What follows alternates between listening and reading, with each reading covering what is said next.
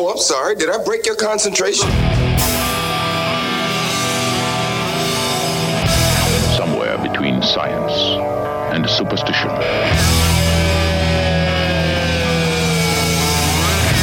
We have such sights to show you.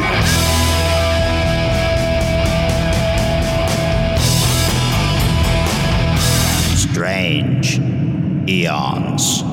Hey, it's Eric Morgret here from Strange Aeons Radio, and I've got uh, Steve Lange we're talking to about all kinds of wonderful stuff. We're hoping he's going to join us occasionally throughout the year to talk about a variety of things, but also Crypticon related guests because he is the main stud man. And I feel sort of masochist who puts together the guests for the convention. He's also a deeply underrated filmmaker with the incredible Junk Bucket 1 and 2, which I actually really like a lot. Available on Blu ray. Yes, you can get Junk Bucket 2, including Junk Bucket 1, on the same Blu ray on Amazon. I highly recommend that up because it's great. It's also an improv theater directing stud and participant. What's up, Steve? Oh, hey, that's definitely the most times the word stud and my name have been used in the same paragraph. Thank you. Uh, you are always very kind and very supportive, sir. I, I hope you know I appreciate it. Love your work. so today we're just doing a quick little chat on because you know it's early in the year or late in the year, but early far as Crypticon year goes. And you've got a few guests, so I figured we'd talk a little bit about who you have. We do, and, and you and I have been working on Crypticon for ages now together, so I feel like I can be more candid uh, with you about uh, some of the nuts and bolts of um, the process of signing guests and how that all works than I might be with uh, someone I know more casually. Okay. Well, because you know sometimes I think people don't uh, don't know some of the some of the either boring parts or the or the tragic parts of trying to book guests for a uh, mid-level horror convention in the Pacific Northwest. You know, there are awesome parts about it too. Uh, Oh, yeah. certainly, they they outweigh the tragic parts, but um, Yes. it's not all. It's not all getting to talk to people that you grew up watching and stuff. Even though I try to make it that. yeah. So, uh, aside from talking about who we've already got this year, um, do you want me to talk a little bit about uh, just how we kind of attack a guest list? Is that interesting to anybody? Yeah, that'd be really Uh, all right. Well, so from my aspect, uh, basically, we have a set number of tables, and that dictates how many guests we sign. Um, that can be anywhere from 12 to 15 sort of featured guests, given you know any given year how space works out. Sometimes people want more than one table, and then that means that you have to kind of recalibrate um, and decide whether that means Sure. you're bringing in less guests. Um, and then obviously, I have a budget to work under that is decided by our producer. And while some in certain situations we can push past it um, for the right person. A lot of times, if you know, if we were to make really poor decisions on the celeb side of things, we could uh, obliterate the convention. We could prevent it from continuing, which is obviously the last thing I want to do. Um, I, I'll be the first one to tell you, even though it's my job. Um, I don't think that the guests are necessarily uh, what makes our convention special. I get a lot of good feedback from the guests that they enjoy our time with us uh, Nice. because of the vibe we have. But God forbid I'm the thing that sinks the ship, uh, uh, to put it succinctly. well. Thank you. Yeah, so you know, every year at the beginning, we have a few big names that we want to go after, um, and a lot of times that doesn't work out. And we have a lot of other names too of uh, folks we either worked with before and enjoyed, or uh, folks we've you know never had the chance to have. Um, so it's kind of just playing a little bit of chess. You want to have names to announce, but you don't want to fill up your roster so quickly that you uh, prevent yourself from having other opportunities. So. It's a little bit of just mixing and matching and, and not trying to go too fast or too slow. You get a lot of outside, uh, non. I don't know how to word it correctly, but you get a lot of suggestions from attendees and stuff like that of guests they'd like to see. Oh Lord, yes. Um, uh, and you know this answer very well. It's a good leading question here because you and I talk about this frequently. Yeah, that's actually one of the hard parts. Is um, I try to, of course, take into account who people want. But if you were to create some algorithm, um, uh, there really is no science to it. Uh, every couple years, I'll be like, okay, well, this name is really predominant in our um, uh, suggestions. Uh, like David Howard Thornton last year is a good Mm. example from Yeah. Terrifier. You know, movie was super hot last year, and a lot of people were asking for him. So I was like, well, that that's natural. But a lot of times it's so across the map, and then of course sometimes you get some really outrageous requests for people we could never afford. Um, I try not to be too dickish. You know, Right. I can't say that my taste is necessarily the best taste or anything like that. Everyone's got their different things they like too. And then also you get uh, a lot of solicitations from different agents, either that you've worked with before or that you haven't, um, for their roster and, and who to bring in. And some years with us, it's it's trying to kind of push the envelopes on getting different audiences to come to the convention. Um, but I think kind of what we've learned last year is that we're all happier and we, we feel the best when we're playing to our core audience, the people who've been coming to Crypticon for you know a decade or so now. Sort of like I guess, like I blanking on the guy's name. He was a great person and a lot of fun. The but the uh, guy who played Darth Vader, Oh, Spencer, yeah, Spencer Wilding. really Uh, cool guy. yeah, that that would be us trying to stretch, you know, what we. uh, yeah, probably not the greatest stretch, but man, he was a lot of fun to have at the show. Yeah. well, sometimes that happens too, where either you'll get a guest that's great for the show, but not so fun to work with. I'm not going to obviously mention any specific names there. sure. Um, and then sometimes, yeah, you get people who you're like, well, you're not necessarily the best fit for Crypticon, but you're certainly lovely to work with. I don't know how much detail you can go into this because it involves contracts or anything like that, but uh, the there's a lot of murmurs and uproars. Some of it completely justifiably so. Some probably exaggerated about having to pay to get autographs at conventions. Oh, yeah. So, because, you know, a lot of us, uh, people my generation, um, that wasn't the way we grew up. Uh, if you went Right. to like a weekend of horrors, um, basically they were there to promote their movies. So, you know, they'll sign whatever you got for free. I mean, they would have merch to buy that they would sign. Like, I remember I would, at my first weekend of horrors um, back in the day, they were promoting Army of Darkness. And so Bruce Campbell was there, and I ran out of things for him to sign. So I would just find excuses to go to his table to buy like a picture just to get to talk to him more and have him sign it. Um, and obviously now that would be a more expensive endeavor. Um, yeah. so yeah, I think sometimes there's a you know there's a large debate about whether they should or should not. Um, I obviously, having worked on a convention, understand their the professional side of it. Um, you're basically asking someone to come and work for free. Um, granted, some of them would do that, but it's not something you can really fairly ask on a regular basis. Sure. Uh, a lot of times they're giving up other work to attend conventions. Um, flip side of that is sometimes people do have to cancel because they have to honor their actual career before they, you know, honor personal appearances. Um, that's just the name of the game. But as far as like some people think that a convention should cover those expenses, but then we we wouldn't be able to operate. Right. Um, we uh, to educate folks who might not know how kind of guarantees work. Um, basically, with any celebrity we bring in, um, with a few exceptions, uh, we pay for their travel and their hotel, um, so that basically they have no expenses while they are here. Um, and then a lot of the uh, guests will have guarantees. So, say guest X has a $3,000 autograph and photo guarantee. Uh, if they make that amount of money or above it, uh, Crypticon does not owe them anything at all. Um, say they make $2,000, Crypticon needs to have $1,000 in cash basically uh, the final day of the convention so that they have it when they leave. Because, you know, sometimes it's people we've worked with before and they trust us, but, you know, we are an unknown entity to some and vice versa.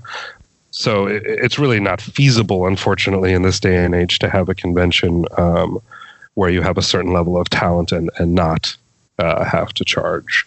Um, if we were to do that, the ticket price itself would be astronomical, and we would uh, weed out people that way, and and then you'd also weed out people who have no interest in you know getting autographs or taking pictures, and that's certainly a sizable portion of the crowd too. Good point. Well, who might this who this year might what was I going to say? this year, who might people be able to get autographs from? Okay, well, obviously, I can't. I can't talk about people that were after but have not signed because Sure, that is sure. bad form. But we've got you know twenty to thirty three percent of our, our roster already, and I'm I feel like they're all people who are right in our uh, core audience's wheelhouse.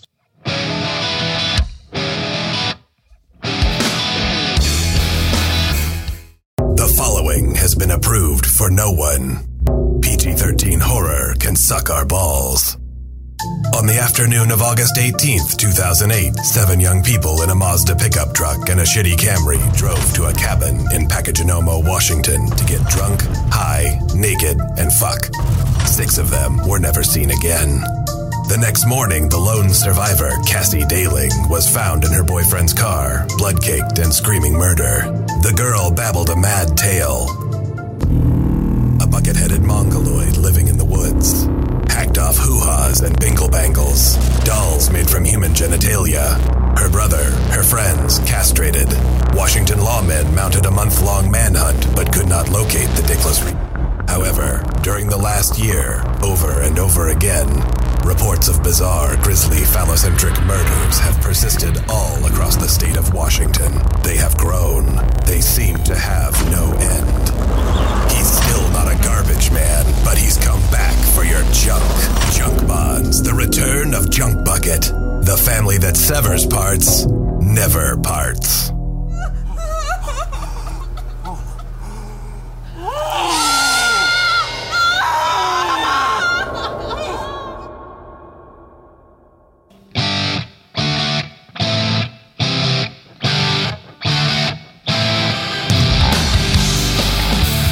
We have Bill Moseley, of course, um, who is one of our favorite returning guests. Not only does Bill have an extensive career of being in many movies that we all love, I got to say, he's like, out of all the people we've had, he's just so professional in every aspect of the way he carries himself um, and the way Yeah. he deals with us. We are very lucky that most of the times that is the case. However, he is uh, above and beyond as far as being a pro. And I'm certainly I'm sure that is part of why he works so much too, because he's probably as much of a pleasure to work with on a set as he is at a convention. And as our uh, good friend Doug Jones uh, always likes to say, if you're a pleasure to work with, people will seek you out to have you back. So it's a good example of that. Good call. Um, of course, we we were originally hoping to have both Bill and Sid, but that is obviously not a possibility anymore, um, and that makes me sad. Um, He was awesome. multiple times in the past. And yeah, Sid's another one where it's just like he'll go above and beyond for his fans, especially in this day and age too of kind of increasing prices and, and things like that and exclusivity. Um, Sid was always very inclusive and uh, always wanted his prices to be something that uh, would not be prohibitive for people to to come talk to him. He also had probably the most. If you wanted a Sid picture of anything he'd ever been in, he Oh, probably yeah, he had it. yeah, because honestly, for me, I was more interested in the exploitation films he did in the '70s than than the current fare. Uh, That's my my memory of uh, the very first Crypticon, where I was just an attendee and I was talking to him about the stuff I liked, and I was like, "Yeah, you know, I was really big into uh, Pam Grier before I really knew why," and he was like, "Yeah, they're called tits." that was my first memory of Sid. So. That was the year he gave the uh, his presidential speech. Yeah, I still have the uh, the flyer from that, the sort of flyer he handed out to everyone with his um with his political mantra on it. I remember Um, thinking it was sort of, you know, like Bill and Opus or Cutie Pie or some random weird thing of running for uh, office, but Mhm. his speech was actually really solid and he really meant it. Yeah, no, no, he did not make a joke out of it. He used it as a platform to actually talk about some stuff he believed in, which uh, was mostly in line with what I believed at the time. So, Yeah, yeah. who else we got? We got uh, Felissa Rose coming. Uh, she had to cancel um, a year or two ago, so. Uh, uh, I've always wanted to bring her back. We had her in the um, Everett parking garage year, so Oh, she was at that year. Oh, okay. that year. and that was that was me going after her that year too because uh, I'm a huge Sleepaway Camp fan and um, I have very fond memories of uh, doing a live commentary. Me, my friend Celine Yes. Ramadan, uh, she and her baby at the time um, doing live commentary. So uh, we're excited to have her back. She's uh, she's just fun. Like you can just inject her anywhere, and she's fun. She's one of the most. Uh, if you see pictures of her at conventions, like she's just always so great to her fans and just it's fun to be around. So Yeah, that's true. um, along those lines too, we got Joe Bob Briggs coming. Joe Bob is obviously super busy lately, so I feel very lucky to get him back. Hopefully, we can figure out something to do with him too. Like I, I'd love to have him host something or riff on something, um, and I think we've got plenty of time ahead of the show that we can plan something for that. Oh yeah, Uh, something like that out. I think there's a a room devoted to video that could You might even run that room, sir. You might even. Because the talk is right now, and I guess this is probably as close as I can get to talking about someone who hasn't signed. Um, Jonah Ray would like to come back. We had a lot of fun with him last year. I sort of gave him an open invite to return any Oh. year he feels like it. So I'd love to team them up, or um, without getting too specific, um, we're thinking about doing a horror, a whole horror host kind of thing this year. Um, so if a few other pieces fall into the right places, then we might get to do a, a whole mashup-y kind of thing. Well, that would be interesting. Holy crap! Yes, we can have a host off or something.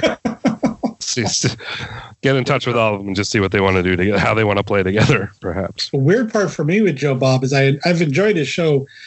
I didn't watch it a lot because I grew up in an area that didn't have it, but his books, uh, Oh, yeah. profoundly disturbing, is an incredibly deep, interesting, and insightful about messed up movies. Yeah. I think he's kind of underrated. Oh yeah, he kind of gets pigeonholed for the hosting thing, but like that guy does a lot of stuff. He's a, I mean, he's a writer more than he is anything else to me. So, Yeah, excellent writer. and the most recent name we've announced um, is David Naughton. Uh, from American Werewolf in London and a bunch of other things, of course, um, inclu- including uh, the most notorious Dr. Pepper commercial ever and the hit disco single "Making It." Um, Oh yes, I'd forgotten about that one. yeah, it's in one of my favorite movies of all time too, which uh, is not of our genre. But um, if anyone listening either already enjoys Midnight Madness and is enthused that I mentioned it, or has never heard of Midnight Madness, uh, go seek it out because it's Yes. a, a lot of fun. And it's Michael J. Fox's first movie, I believe. Uh, that's fun trivia. That's cool. I didn't know that. I remember Yeah. when the I remember when it came out and I think that was when it came out in a weird kind of half clamshell box in VHS many many years ago when I was working at Suncoast. Yeah, they used to show it on TV like all the time as a kid, and I just loved it. Like all, it's basically like a scavenger hunt movie with all these sort of comedic teams packaged together. And uh, Ah. Michael J. Fox is David Naughton's uh, little brother in the movie, and yeah, one of my favorites. And I had met David like uh, I think like a decade ago at a convention in the Midwest. And uh, he was just super gracious and warm uh, about me talking to him about um, a whole bunch of things that weren't American Werewolf in London.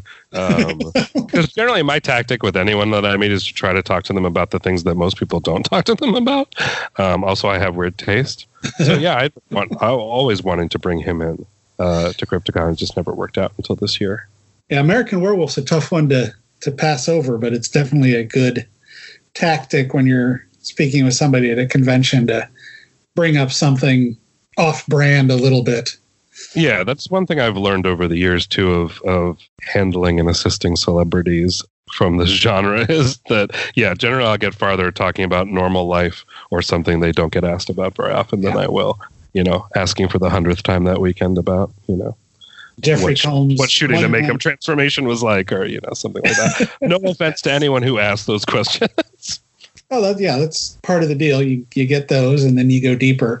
Kind of like Jeffrey Combs. Let's talk about your one man show instead of Reanimator. All Yeah, right. exactly. I'm, generally, that will bear you more excitement and fruit from. uh, well, and honestly, in this day and age too, it's like when I was a kid, I wanted to know the answers to the basic questions because there wasn't, you know, hundreds of interviews on YouTube I could find out that information from. Oh, that's true. Uh, I feel like now, you know, general answers to general questions are are very readily available. That is a good point. Are there, I know you can't say names, but are there any guests you're looking at getting this year that are sort of bucket list for you or anything like that? Yes. uh, the main actor already I'm like, oh, I've gendered them. Um, that we're going after is uh, he's iconic for portraying a uh, certain. Uh, the other hard part, I guess, is something I haven't mentioned about booking guests is, is the timing of the thing. Um, because basically, the more they're working, the harder it is to book them farther in advance oh, yeah. then you don't want to shoot yourself in the foot either. Um, so a lot, so you know, there's probably three or four big names we're talking to right now, but that we have to more or less wait until the new year to get confirmation on whether their schedules will allow them to come to Seattle. Sure. Um, and it's a kind of a shell game because honestly, we can't have all of them that we have feelers out for. Um, Plus, you've got you know we're a little bit of competition. oh, yeah, Texas Frightmare is. Um, it's never really only once or twice has it really been like, oh, they went, oh, they got the person I've been working on for a while. Oh, that's Um, that's good. most times it's just an easy like, oh, well, I won't bother that person because it's huge. We can't, you know, compete. Um, Sure. for guests with Frightmare. Uh, but often for me, it's at least if I look at their last year's guests, I'll be like, well, they're not going to go after any of those people because they just had them. So at least I'll know that won't be like a conflict. There you go. See, that's why you do this thing. That it's that noggin, man. I learn a little bit every year. So, and I didn't always start off in this position. So I gain a little bit of responsibility over the years. Though I think I'm at the point now where I actually shed a little bit each year because we have such, you know, thank God, um, I have such uh, great people supporting what I do. Otherwise, it would all go to crap if it wasn't for um, Ryan Fudge and Aaron Severe um, Yeah. taking care of the guests when they land. All my work would be for naught. Yeah, they're pretty damn good at that. There's no Yeah, I mean. I, I I tell Ryan all the time. I'm like, yeah, you're you're the glue here. yeah, if it wasn't for you, like that, you're there's they're a very large part of what makes Crypticon um, the family feel and the success it is. definitely, definitely. All right. Well, I think we've got a pretty good start here. Look at joining again. You know, maybe in a couple months or something like that when we've got a couple more guests lined up or some interesting. Yeah, I would. I feel like we're probably going to have one or two announcements before the end of the year, but then when the new year hits, that's when it'll all the blanks will start filling in. Because we also learned last year that if we're done, you know, about two months beforehand, that uh, makes a lot of other things easier when we start booking travel and all that stuff, not having to worry about the other side of things. Yes. oh yeah, kind of like the first year with the film festival. I'll stop maybe a month out. That'll give me plenty of time. Yeah. oh hell no.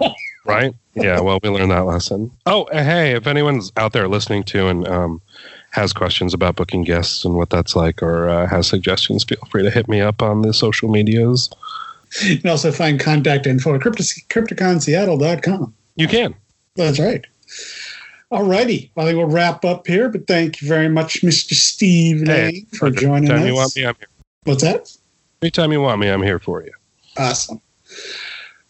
All righty. Well, I think we're going to wrap up here, and we will. Uh, I think I said that already. I, you know, ending, closing. Our show is recorded somewhere high above Naval Station Everett at the nexus of all realities and is engineered and produced by Eric Morgret. Our theme music is Strange Eons Part 1 by the band Nightshade and is used with permission. Find Strange Aeons Radio on Facebook, Twitter, and Instagram, and wherever fine podcasts